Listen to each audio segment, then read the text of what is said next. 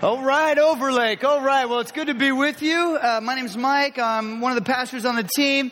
I'd love to encourage you to grab your notes out of your handout. You'll see we're continuing a series called Heaven. Last week, uh, I told you I just, I was writing and prepping and praying and I wrote a message that was like two, three times too long. I just cut it in half. And so last week, the title of the message was It's Really Good. Today, the title is It's Really, Really Good. And uh, so we just keep going. We want to see what it is that the Bible says, uh, how God has revealed to us what our eternal home is going to be like. And we talked about how God plans to redeem everything. He wants to save us and to resurrect us, but his plan is so big that it includes the entire universe as well, to remove the stain of the curse and the taint of sin from everything. And we talked about how last week there's going to be no disease, we'll have glorified bodies, glorified beauty. The Bible says that all things will be made new. It doesn't say that God will make all new things.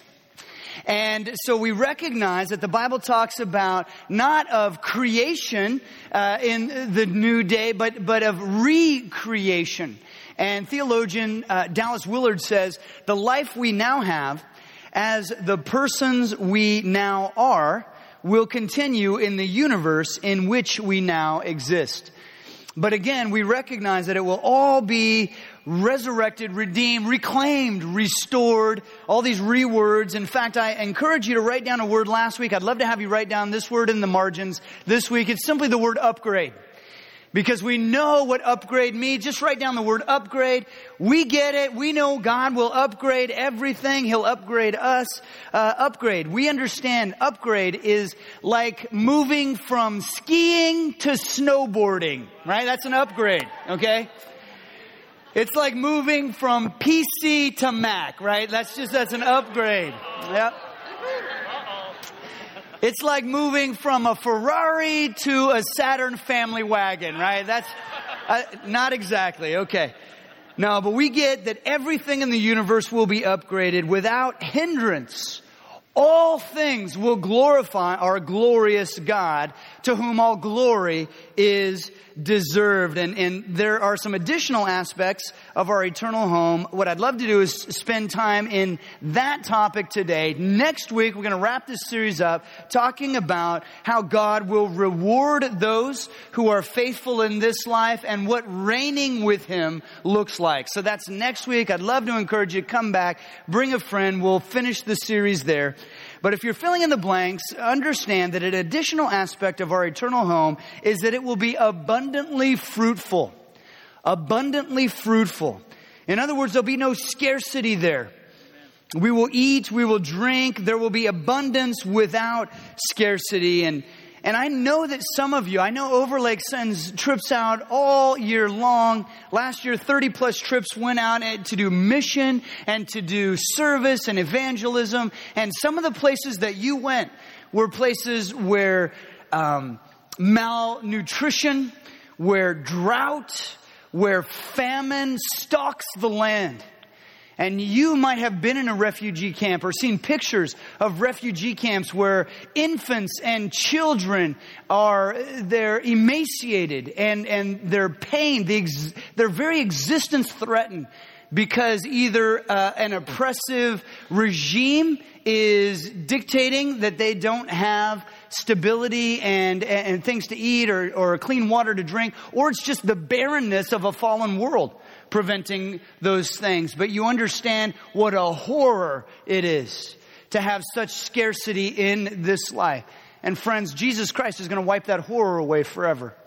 In Revelation 22, verse 1 and 2, we read, Then the angel showed me a river with the water of life clear as crystal flowing from the throne of God and of the Lamb. It flowed down the center of the main street. On each side of the river grew a tree of life bearing 12 crops of fruit with a fresh crop each month. The leaves were used for medicine to heal the nations. So from this passage alone, we see the concept of abundance, the concept of monthly harvest of fresh water, the source of which is God himself, that the restored and resurrected reality will be abundantly fruitful. Now, there's an additional implication of this as well, and that is that we will, we will eat and drink in our eternal home. Now, some of you have never thought about it before, but the idea is we will eat and drink uh, in in heaven. Foodies, you've got great things to look forward to. Okay, and and we see that in Revelation, it, a great wedding feast is portrayed. Jesus himself speaks of a great banquet to come. Jesus, when he's resurrected, shares a meal with his disciples. I put this passage uh, in your notes, Luke 24 it says, Still they stood there. This is the disciples. Still they stood there in disbelief, filled with joy and wonder. Then he asked them, Do you have anything to eat? They gave him a piece of broiled fish, and he ate it as they watched. So here's Jesus in his resurrected state, his resurrected body, and he shares a meal with his disciples. And then in Revelation 19, and the angel said to me, Write this, blessed are those who are invited to the wedding feast of the Lamb. So we know there'll be this wedding feast, the great culmination of history in this wedding feast when Jesus is united with his bride, the church, and there will be this entire banquet celebration. And so we will eat and drink, we'll enjoy the taste of food, uh, we'll enjoy the fellowship that a meal provides, but maybe Maybe we won't have to eat to nourish our bodies. Maybe our bodies will have additional ways to be fueled and filled, sort of like photosynthesis with plants. Or maybe when we do eat, our bodies will perfectively, uh, uh, perfectly rather, um, utilize all of the calories and, and utilize all of it for energy and sustenance so that there'll be no waste. Or maybe God in His winsome glory will make Krispy, clean, Krispy Kreme donuts uh, tummy flattening kinds of foods, right? And again, I say all of this with a big maybe because all of this is from the book of Second Opinions, uh, Mike Howerton style, right? Like, like the Bible's just a little fuzzy on some of these things. For example, it's fuzzy on a question I got this week. Pastor Mike, will there be steaks in heaven? because it just doesn't seem like heaven if there's not big juicy steaks. And I, I understand that and God understands that. He knows how good steak tastes. And, and so, you know, again, under the umbrella of grace, I would just suggest to you, yes, there will be steaks in heaven, but they'll grow on trees. Okay? Be a huge New York steak tree right next to a huge A1 steak sauce tree, and you just got it all right there. Uh, again, I don't know, uh, umbrella of grace. What I do know is that the entire natural order is going to be changed and rearranged. And so if you're filling in the blanks, the next one is there will be redeemed nature.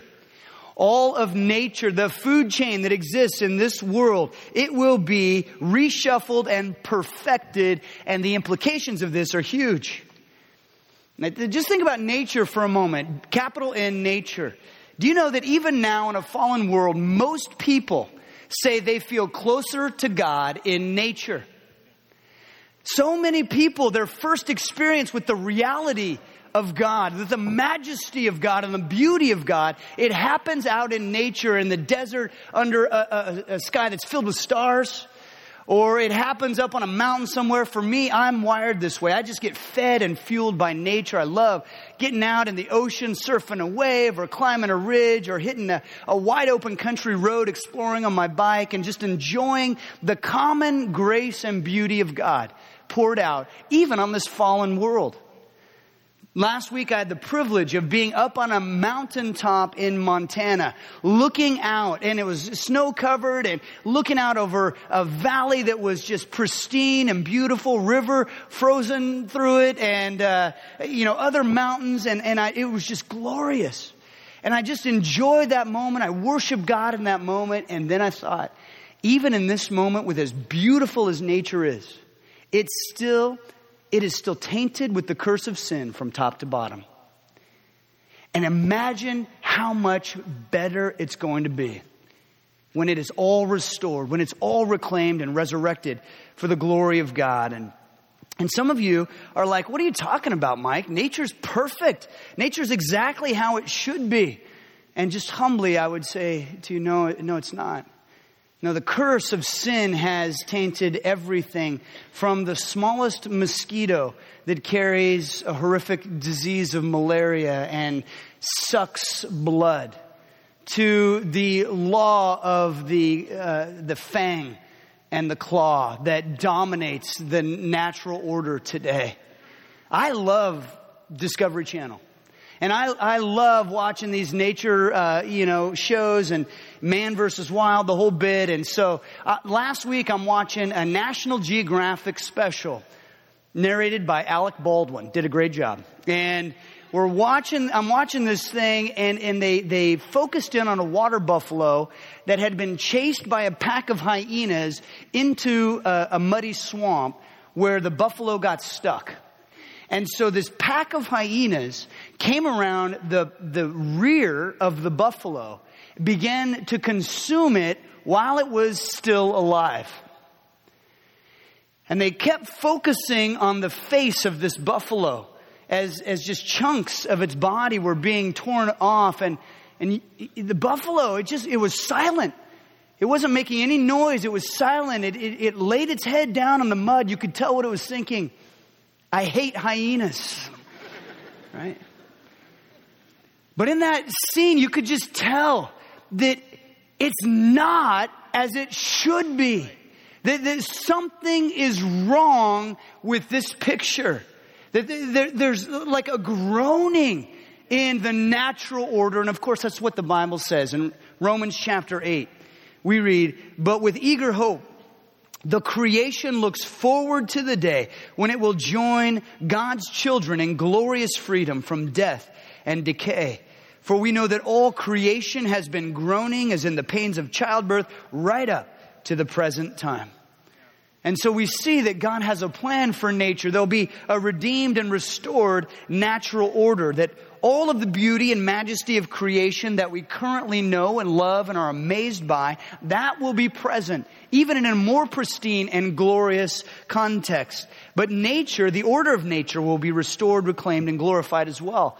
The Bible talks about how the lion will lie down with the lamb. Now you could argue the lion could lie down with the lamb even today, but the lamb wouldn't get any sleep, right? So that's, that's not going to happen, but God says it will happen. And so we see in Isaiah chapter 65 verse 25, the wolf and the lamb will feed together. The lion will eat hay like a cow. The snakes will eat dust. In those days, no one will be hurt or destroyed on my holy mountain. I, the Lord, have spoken. So it's a picture of God recreating the natural order in, in a glorious, harmonious fashion and one of the implications is that in our eternal home, there will be no multiplication, no, no birth rate, no population overload. Uh, at least there will be no multiplication like we understand it today. And the reason why I can say this is because Jesus answers the question. He says that in heaven, we will be like the angels, that we're not going to be husbands and wives, that we're not going to be moms and dads, we're not, we're not going to have babies like we have here on earth. And, and the implication is that, that it will somehow be different. I don't know what that'll be like, It but it'll just be different. We'll love each other, we'll dwell together. The relationships, even the spousal relationships that are built on love, I mean, we'll enjoy one another, uh, we'll explore together, serve together, potentially dwell together. But Jesus just says, but the, but the whole multiplication thing, the whole population thing, that's going to be different. And some of you who are biologists, suddenly you go, oh, I get it. Now, now I understand how the lion could lie down with the lamb. Because if it's just the same kind of multiplication rate as it's here on earth, then you know uh, it, has got to be sort of a food chain, right? I mean, because the, the mosquitoes would go crazy unless the frogs were there to eat them and uh, the frogs would go crazy unless their predators were there to eat them. And so that doesn't make sense unless we project ourselves into a perfected and harmoniously balanced new order that God Himself stewards. And that will be the redeemed nature. Perfectly harmonious and balanced. All nature, all geography, all astronomy, all biology will attest to the amazing and awesome God who thought it all up in the first place. And so we see this redeemed nature. We also see a glorified sense of time. glorified time. And we recognize that time itself is a creation of God. It's given to us as a dimension with which to make sense of our existence. Now, God exists outside of time. God exists in an instantaneous now. He sees eternity past and eternity future simultaneously. But we are given his creation called time. And, and yet we see that because it's a part of creation, it's been tainted with the curse of sin as well. But it will be perfected. It will be renewed just like the rest of the universe. And so I just want to ask you to imagine, could you imagine the richness of time without the wistfulness of mortality, without the bittersweet nostalgia of days gone by never to be reclaimed? Can you imagine no sense of childhood lost, no sense of innocence lost, no sense of you can't go home again, no sting of time, no hurrying or rushing around, but also no boredom, no sense of needing to kill time or waste time. Friends, no mid eternity crisis where you rush out and buy a convertible, okay? Uh, this is an amazing gift. Time with the curse gone means each moment given to us to enjoy to the full. Each moment enjoyed and utilized for God's glory. We will serve Him and will worship Him with the wealth of our moments. The book of Revelation chapter 8 verse 1 refers to the passing of time in the throne room of God. So we understand that time will pass, but it will be glorified and perfected as well. I also want to talk about the aspect of untainted friendship that will exist in eternity. Untainted friendship that we'll have. Again, it's an element of time being glorified. But what this means is that there'll be no drifting apart. It means that when you see a, a, dear friend, even if you haven't seen that person for 10,000 years, you meet again celebrating holy camaraderie. This idea of untainted friendship means joyful intimacy. It means no betrayals. It means uh, nothing hidden because you don't have anything to hide. Here's, here, here's an idea about uh, untainted friendship. What about will there be strangers in heaven? I'll read you a passage of scripture. This is uh, from the Gospels, Matthew 17, 2 through 4. This is where Jesus is, uh, it's called the Transfiguration. And it says, As the men watch, he had a couple of disciples there. As the men watched, Jesus' appearance was transformed, so that his face shone like the sun and his clothes became white as light. Suddenly Moses and Elijah appeared and began talking with Jesus. Peter explained, Lord, it's wonderful for us to be here. If you want, I'll make three shelters as memorials one for you, one for Moses, one for Elijah. Now, it's interesting, if you look at that passage, scripture doesn't say that Moses and Elijah showed up and began to introduce themselves to, to the disciples.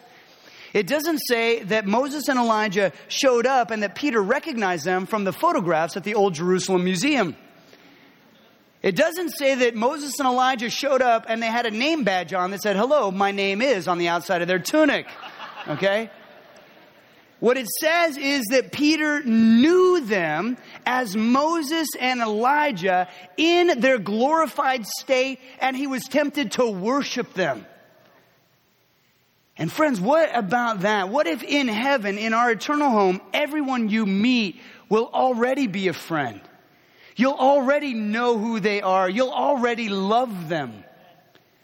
What an amazing picture of untainted friendship. Uh, the next aspect is untainted memory. We talked last week about how we'll have glorified bodies, and, and this is an aspect of having a glorified mind. That we would have untainted memory, in other words, perfect recall. No need for taking photographs because of the clarity of our memory. And right now, a shoddy memory in a fallen world allows us to forget a great deal of our frustrations, of our injuries, uh, of our own shortcomings. And so some of you, as you wrote down the word perfected memory, you think that doesn't sound too good because you know your life and you know the painful seasons that you've gone through and, and you know some of the trials, some of the self-inflicted hurts, that, some of the other inflicted hurts that you've endured. And you think, you know what, perfect clarity sounds a little hellish to me. But I would say to you that in heaven your memory will be crystal clear, But you won't have to struggle with sinful memories. You won't have to struggle with harsh or difficult seasons of your eternity that you have suffered through because God Himself will have made you whole and holy and you will be perfected. Untainted memory. Another aspect of this, it means that you'll learn and you'll grow, you'll develop new skills, and you'll do all of this rapidly and fluidly because you'll never forget what you've learned. It will be easily recalled in your glorified mental process. Okay. Untainted memory. Now, I put a couple questions on, and again, we've, we've tried to incorporate questions that we've been receiving from our six o'clock service. We do Q&A afterwards. I wanted to include some of those. Question comes up about technology. Will there be technology in our eternal home? And, and if so, what will it be like? And, and again, I want to kind of give it an umbrella of grace. Pastor Mike, I have no idea. Right? God can do whatever He wants when it comes to technology, but I've been reading a lot of scholars' work on this concept, and many believe that the answer to that question is yes. That there will be technological progress because of your creativity, because of your drive, because of your productivity that you have because you were made and fashioned in the image of God. And because all of those things are an element of God's image in you, you will have some kind of development and some creativity, some artistic expression, some kind of development will be a part of our eternity with God. But it is hard for us to ma- imagine technology in heaven, isn't it? And the reason why is because every technological advance on planet Earth in a fallen system means that not only do we have great advance in terms of standard of living and people being cared for better, etc., but every technological advance also means pollution, destruction, temptation. There's always a downside. Technology is always a double edged sword. So in heaven, you have to recognize that in heaven, it won't be a double edged sword. Can you imagine in a perfect world seeing how this resurrected and redeemed humanity pursues creativity and imaginative engineering. Can you imagine utilizing industry and construction with an incredible love and respect for the restored and redeemed universe that God's placed us in? How much honor and love would go into every endeavor? Can you imagine every single work being done by humans specifically for the purpose of reflecting the creative God whom we seek to glorify. And that will be phenomenal. So again, I, Pastor Mike doesn't know the whole plan of technology, but the potential for this glorified technological pursuit certainly exists. It also brings a question, what will be our mode of travel in heaven? Right? We're in this beautiful universe, God truly creating and perfecting a playground for us to explore and enjoy. So how will we get around in heaven? Right? Um, Here's my vote. I want to fly. All right. That's just me. Uh, I grew up having dreams, like not daydreams, but literal dreams about flying. And I asked this question in the first service. I'd love to see, raise your hand if you've ever had a dream about flying. Anybody ever have a dream about, yeah, so that's a lot of us. I, I just wonder what that's all about, right? Why would God allow us to have these dreams? We wake up, you're like, oh man, I want to fall back asleep. That was awesome, right? And I'm not talking about the dreams where you fall. That's a bad dream, okay? I don't know. I don't know if we'll mount up with wings like eagles in heaven. I don't, I don't know. The Bible doesn't really talk about specific mode of transportation that we'll enjoy, but it gives us a couple of clues. Jesus tells us we'll be like the angels, so we see how angels travel right? We see that they have this ability to move great distances quickly. They can, you know, sort of appear, right? And they can disappear. Uh, Jesus himself, when he's resurrected, he seems to employ that same mode of travel. I put this verse on your outline. This is from Luke 24. It's after the resurrection. The disciples were together. It says, just as they were telling about it, Jesus himself was suddenly standing there among them. Peace be with you, he said. But the whole group was startled and frightened, thinking they were seeing a ghost. Why are you frightened? He asked. Why are your hearts filled with doubt? Look at my hands. Look at my feet. You can see that it's really me. Touch me and make sure that I'm not a ghost because ghosts don't have bodies as you see that I do. So there's a lot there for us. Right? This is Jesus in his resurrected state, again, giving us a glimpse of what our resurrected states will be like. And he says, I'm not a ghost right? I, you can touch me, you can feel me. Ghosts don't have bodies. I got a body, right? He's putting them to, uh, he's putting their fears at ease. But the interesting thing is that he appears, you know, it's a locked room and somehow he's like walked through the wall or somehow he's just appeared in their midst. So I don't know. Does that mean we teleport, right? In heaven, like, you know, boop, boop, beam me up. You know, I, I don't know. Uh, I also don't know if he's got the ability to literally walk through walls, right? He can be solid but then pass through.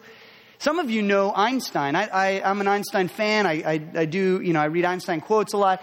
Einstein would start his classes with a tennis ball, and often he'd throw the tennis ball against the wall.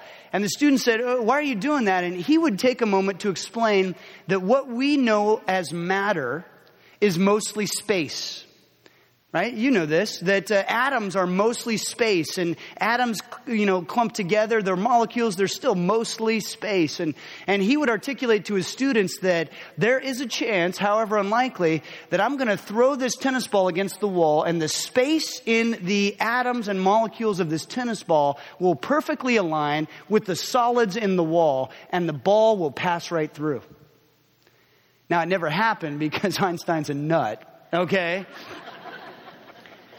But maybe, again, this is under the, the speculative realm. Maybe in heaven, that's the deal, is that we'll, we'll have this ability to move through and understand how molecules and space and atoms work. Again, I don't know. Uh, all I know is this, that we live in holy hope when it comes to how we'll get around in heaven. And again, my vote still for the flying. Uh, next fill in is uh, mansions. Well, we have mansions in heaven. We all live on the cul-de-sac, right? It, how's it going to work for us in heaven? And Jesus does speak to this regard in John 14. He says in the King James or New King James, let not your heart be troubled. You believe in God. Believe also in me. In my Father's house are many mansions. There it is. If it were not so, I would have told you. I go to prepare a place for you. And if I go and prepare a place for you, I will come again and receive you to myself, that where I am, there you may be also. And so we recognize that a couple of things from this passage. One, he says, there are many mansions in my father's house. So the idea is there are many mansions. The literal translation of that word mansions is the word dwellings or dwelling places. Some of your translations might be, might say rooms. That, I think that's an incomplete translation. So dwelling places, right? And, and so Jesus says mansions. That's how it's translated in the King James, New King James. And I don't know how that happens. He says, in my father's house. So inside God's house, there are many mansions, many dwelling places, right? And I think to myself, we can't conceive of a house that would have many houses in it, many mansions in it. But isn't it just like God to create a house that's bigger on the inside than it is on the outside? C.S. Lewis writes in The Last Battle that even in our world, meaning here on earth, once a tiny stable contains something bigger than the universe. He's referring to the birth of Jesus Christ. So you recognize that God doesn't mind tripping us out every once in a while. Revelation 21, 3 and 4. Some of my favorite verses in all of Scripture. I heard a loud shout from the throne saying, Look, God's home is now among his people. He will live with them and they will be his people. God himself will be with them. He will wipe every tear from their eyes. And there'll be no more death or sorrow or crying or pain. All these things are gone forever. If you're filling in the blanks, you have to recognize the power of death gone. Death gone. No more the sting of death. Friends, as a pastor, I've been to way too many funerals. I've seen the pain, the abnormality, the horror of death as it rips apart the things that God never meant to be ripped apart. The idea of spirit and body. God made them as one. Right? In Genesis, we see when God creates man, he breathes into Adam, and the scripture says Adam became a soul. It doesn't say Adam received a soul. He became a soul. God put body and spirit together. He intends them to exist eternally together. Death is the abnormality that rips them apart. And we see, and, and many of you know, because you've walked a road of pain and you've seen the horror that death is personally. But last week we talked about how death itself is going to be thrown into the lake of fire. There will be no more death. And it boggles our finite understanding to imagine no death because we can't conceive of existing without that sort of looming over us. Right now, in a fallen world, death saturates our thinking. It impacts so much of what we do and why we do what we do. We live in a constant denial of death. And to have that completely removed. And I would uh, simply tell you this that last summer I had the honor of walking a road with a dear family, an Overlake family, the Downs, are an incredible family. And Jan Downs uh, wrestled with cancer for years, and last summer she went home to be with the Lord. And as I walked that road, we just had the honor of meeting with her uh, before her passing. And, and, we, and, and it was amazing for us to see how her view of eternity impacted the way in which she walked her faith in this life. It impacted and encouraged so many in her world. And I want to show you just a short video of how she chose to process where it was that she was going. So please enjoy this video.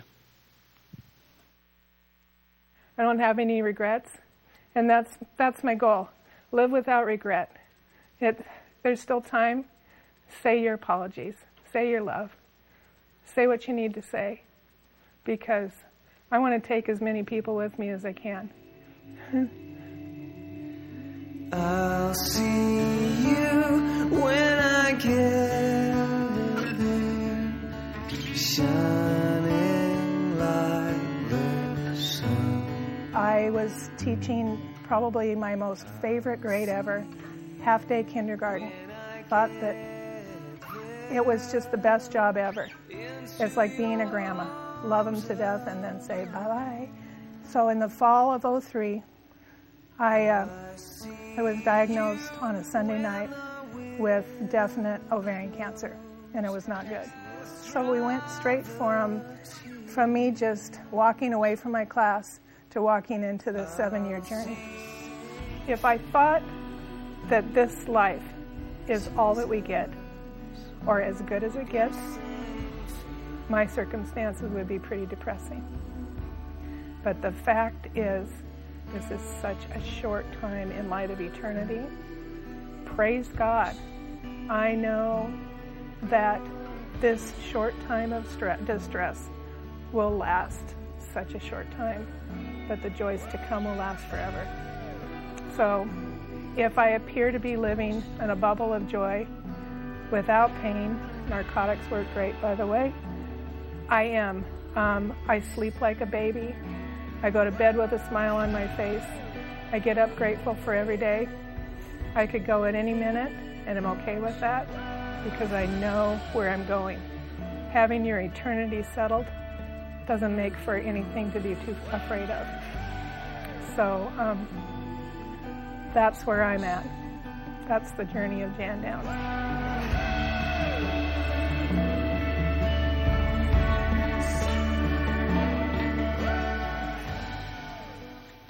Hey, can we just honor Jan and the life that she lived, the way that she ran the race? You see, as, as a believer, what she was exhibiting is the reality that because of Jesus Christ, because of her eternal home and the vision that she had of her eternal home that Jesus is preparing for her, the Bible talks about how death has lost its sting. Okay, death has lost its sting, its sting for those of us who are walking with Jesus now. And Jan was a beautiful picture of that. What the scripture talks about is death's not going to lose its sting. It's going to be gone forever. It's going to be removed. And that reality, the implications of that are so profound for us. And then the scripture says not only will death be removed, no more death, but there'll also be no more sorrow. There'll be no more pain. And, and so that's the next, that sorrow will be gone as well that the Lord Himself, the scripture says, will wipe every tear from our eyes. And again, I, I just, I would love to encourage you, imagine that. Imagine God Himself covering you, removing all sorrow, all the stain of your pain. If you've ever been depressed, if you've ever walked that dark road, if you've ever had a loved one who's walked the road of depression, and I have. I've had family members, I've had dear friends. I myself have struggled with depression from time to time. I, I just want to tell you to have God Himself say that will be removed forever. If you've ever had a loved one struggle with mental illness and the darkness of that road, and just to think that God would just take that and wipe it away, remove that pain, take away all that sorrow. Friends, Jesus himself is so, so good.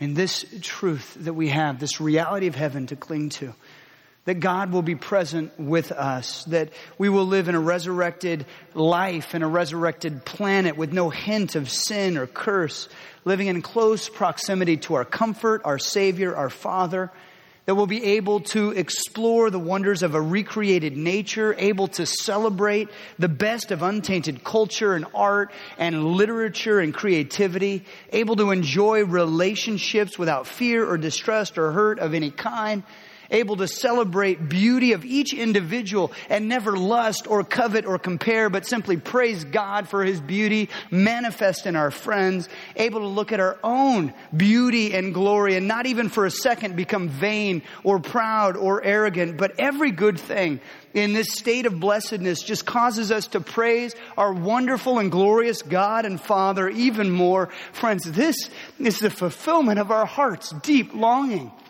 This is what we long for most. We might not even understand what we want, what our desires are in this fallen world. We might not even know what we long for, but friends, God does know. Because God Himself has planted His desire, that longing in our hearts. The scripture says in Ecclesiastes that God Himself has planted eternity in our hearts. That we are designed to long for that reality, to yearn for heaven. And some of us have bought into the convoluted thinking that heaven will uh, will all be this disembodied consciousness floating around in some cosmic steam room, not recognizing anyone or anything, but maybe floating over and joining a choir occasionally, right? And friends, I want you to understand that, that if that's your view, you're not going to desire heaven. And it's not going to impact your here and now. It's not going to motivate you or invigorate you or, or fuel you to get through the difficult seasons of today. Randy Alcorn says in his book called Heaven, he says, we do not desire to eat gravel. Why? Because God did not design us to eat gravel. Trying to develop an appetite for a disembodied existence in a non-physical heaven is like trying to develop an appetite for gravel. No matter how sincere we are, no matter how hard we try, it's not going to work, nor should it. What God made us to desire, and therefore what we do desire if we admit it, is exactly what He promises to those who follow Jesus Christ. A resurrected life and a resurrected body with the resurrected Christ on a resurrected earth. Our desires correspond precisely to God's plans. See, what we will receive in heaven and eternity is the very fulfillment of our deepest longing and desire. God Himself will fulfill our deep desire for eternity as we live in true communion with Him and with one another. All corruption, all sin, neglect, destruction, they will be replaced eternally with peace, love, compassion, correctness, and joy. We will have perfected desires and wills in which everything we desire and everything we pursue and everything that brings us pleasure will also bring glory and honor and praise and pleasure to our Lord and Savior Jesus Christ.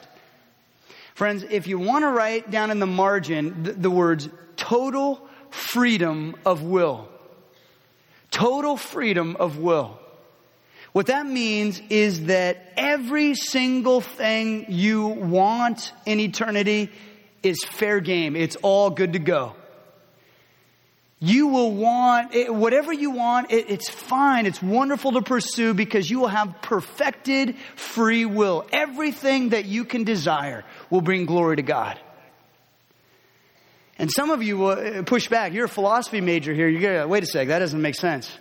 Uh, how can it be free will if I can't desire evil things? I was a philosophy major, so I know the insanity of which you speak. How can you call it free will if you can't desire evil things? Answer. The fact that we desire evil things is simply a testimony to how fallen and depraved everything is in this world. How the curse of sin has so infiltrated us that the desires of our hearts we don't even know. That we pursue things that are detrimental to ourselves, that are hurtful to other people, that bring dishonor to God, who loves us like we can't even comprehend. I mean, it's simply a testimony to how completely fallen we are, that we would desire things that are, that are horrific and evil. Now, Paul talks about this. He, he, he says he walks that road. He's a living testimony to the fact that his desires are broken. I think we can all attest. This has been our story as well. Romans 7 18. Paul says, I want to do what is right, but I can't. I want to do what is good, but I don't. I don't want to do what is wrong, but I do it anyway. And this is Paul's acknowledgement that our desires in this life are broken. Friends, they're simultaneously self serving and self disappointing. And God has something better in store for us. He wants to perfect our very desires. And so in heaven, everything that I desire will be a way to bring God glory, to bring joy to others, and to bring pleasure to myself. And, and bringing glory to God will be my perfect joy bringing glory to God by serving Him, bringing glory to God by celebrating Him, by worshiping Him, by praising Him, by enjoying Him, by enjoying all of the redeemed and restored new heavens and new earth, and by loving those that are around me. And last week we talked about how most people believe in heaven. Again, between 80 and 95% of Americans surveyed believe in an afterlife. And then if you start to, to press on details of that, well, there's obviously a lot of confusion about what the afterlife will be like, about what it takes to get there. Some folks think you gotta follow an eightfold path. Some folks think you gotta uphold the five pillars. Other folks think you gotta seek, you know, uh, this cosmic consciousness that you're gonna be uh, sort of, uh, you know, enfolded into in nirvana. Moral Christians, legalistic Christians think that it's because you do the right things, that if you do enough right things, that that's gonna be your ticket in. But friends, the Bible is very, very clear that Jesus Christ is the only way. That Jesus on the cross, that He is the one who suffered and died so that the stain of our sin could be completely removed. So that we could be with Him, not only in this life, but for eternity. And Jesus is the one who loves us enough to come for us. Jesus is the, the one who has provided the entry fee that is accepted at heaven's door. This idea of, of Jesus' life, his death, his burial, his resurrection, they're not just the first example of the resurrection to come, although they are that. But his resurrection is also the reality that we are invited to follow him. He provides the pathway for us to live eternally with our Father, our Savior, and our God. God Himself has restored humanity to a position of right, righteousness through grace that enables us to live as God has originally intended for us to live. And so in Isaiah, we read these words that all your people will be righteous. All your people will be righteous. Which begs the question who goes to heaven? Who goes to heaven? The answer? All dogs go to heaven, right? No, I'm just kidding. Animation joke, right? Scripture says, Revelation 21, 27, nothing evil will be allowed to enter, nor anyone who practices shameful idolatry and dishonesty, but only those whose names are written in the Lamb's book of life.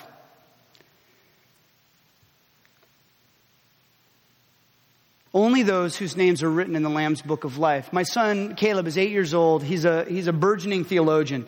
and we have all sorts of, of, theological conversations. And, and he was asking me, I think he had, he had heard the phrase book of life uh, at, at, some lesson at, at, at, church, and so he was asking me about it. So I read him this passage, and we were having a conversation, and, and I read this verse, and he said, um, he had to ask a natural follow up question, and I hope it's a question that, that is impressed on your heart as well. He says, only those who are, whose names are in the book of life. Well, Dad, how do you get your name written in the book of life?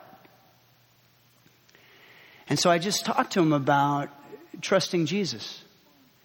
I just talked to him about uh, trusting that Jesus was who he said he was, that he was God in the flesh. Just trusting that, that Jesus came and that his death on the cross was the full payment for our sins. Trusting that, that Jesus' resurrection from the dead was simply proof that he was God in the flesh, but also that he literally bust the doors open so that we could follow him and be with him in eternity in this eternal home that he is preparing for us right now. And of course, my son Caleb, not of course, but my son Caleb, he's already walked that road. He's already invited Jesus into his life. This was just further confirmation of the road that God has him on. But I share this so that you understand that your name can be written in the Lamb's book of life. Romans chapter 10 verse 9 says, If you confess with your mouth that Jesus is Lord and believe in your heart that God raised him from the dead, you will be saved. You can underline that last phrase. You confess with your mouth, Jesus is Lord, right? You believe in your heart that God raised him from the dead, you will be saved. And so, in light of that, I simply invite you to experience His salvation today. I invite all of you to experience His salvation today. Look, you go to the bookstore and you go to the self-help section and you see uh, there, there are so many books on self-help and every single book has the singular premise that if you do enough stuff that's in this book, somehow you'll be worthy of love. And every religion, and you go to the religion section in the bookstore and it's huge, all sorts of things and all sorts of books written on religion, about religion, all, all sorts of religious pathways out there. And every single religion has exactly the same premise that if you do enough good stuff, if you do enough stuff that's in this book, then you'll be acceptable to God. But only Jesus Christ, only Jesus Christ is, is the one who says it's not about what you do. It's about what God has done. It's about what God has done pursuing you, what God has done loving you, what God has done to take care of the sin problem that infects every single one of us. And He's paid the penalty in His Son, Jesus Christ. And He's wiped your sins away. And He's allowed you to have a relationship of love with Him that starts today and lasts for eternity. And so I want to invite you. You know, the scripture says in Hebrews chapter 4, today, when you hear his voice, do not harden your hearts. Friends, when you hear his voice, my prayers are you hearing his voice today? That you hear his voice even now. That his invitation to you, it's real. It's on the table. He's inviting you to be with him now and for eternity. Listen, friends, I, I, I don't know if this is sinking totally in, so I just want to summarize. Heaven, right? You're gonna be in a body that you love, surrounded by people that you love, in a renewed creation that you love, serving and worshiping God that you love. It's gonna taste good. It's gonna look good. It's gonna feel good. It's gonna be good. And it kicks the snot out of hell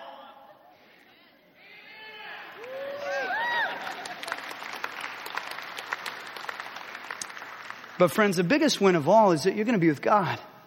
You're going to be feasting with Jesus. You're going to have this unbroken connection with God's Spirit. Heaven is going to be really, really, really good.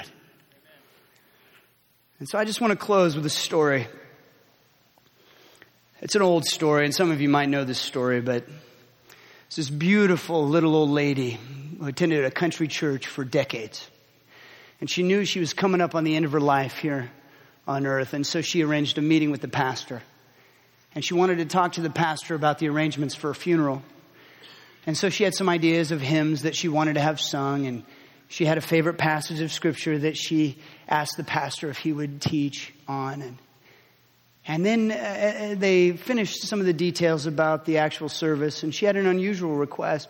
She asked the pastor if she could be buried with a fork in her hand. And the pastor was a little curious about that. So he asked, why a fork? And she went on to explain that um, one of the things that had brought her great joy throughout the years at her little country church were the potluck dinners. And she loved getting together with all of her friends. She loved enjoying, you know, the delicacies from all different homes in the church body. She loved the fellowship that provided, but one of her favorite experiences of all was after the dinner was over and someone would come and clear away the dishes. And the person would lean over to her and say, You'd better keep your fork. And she knew that was code for the dessert is on the way. She said, Pastor, I knew that meant the best was yet to come. And so I want to be buried with a fork in my hand to tell all my friends that I love them dearly and I enjoyed this life with them so much.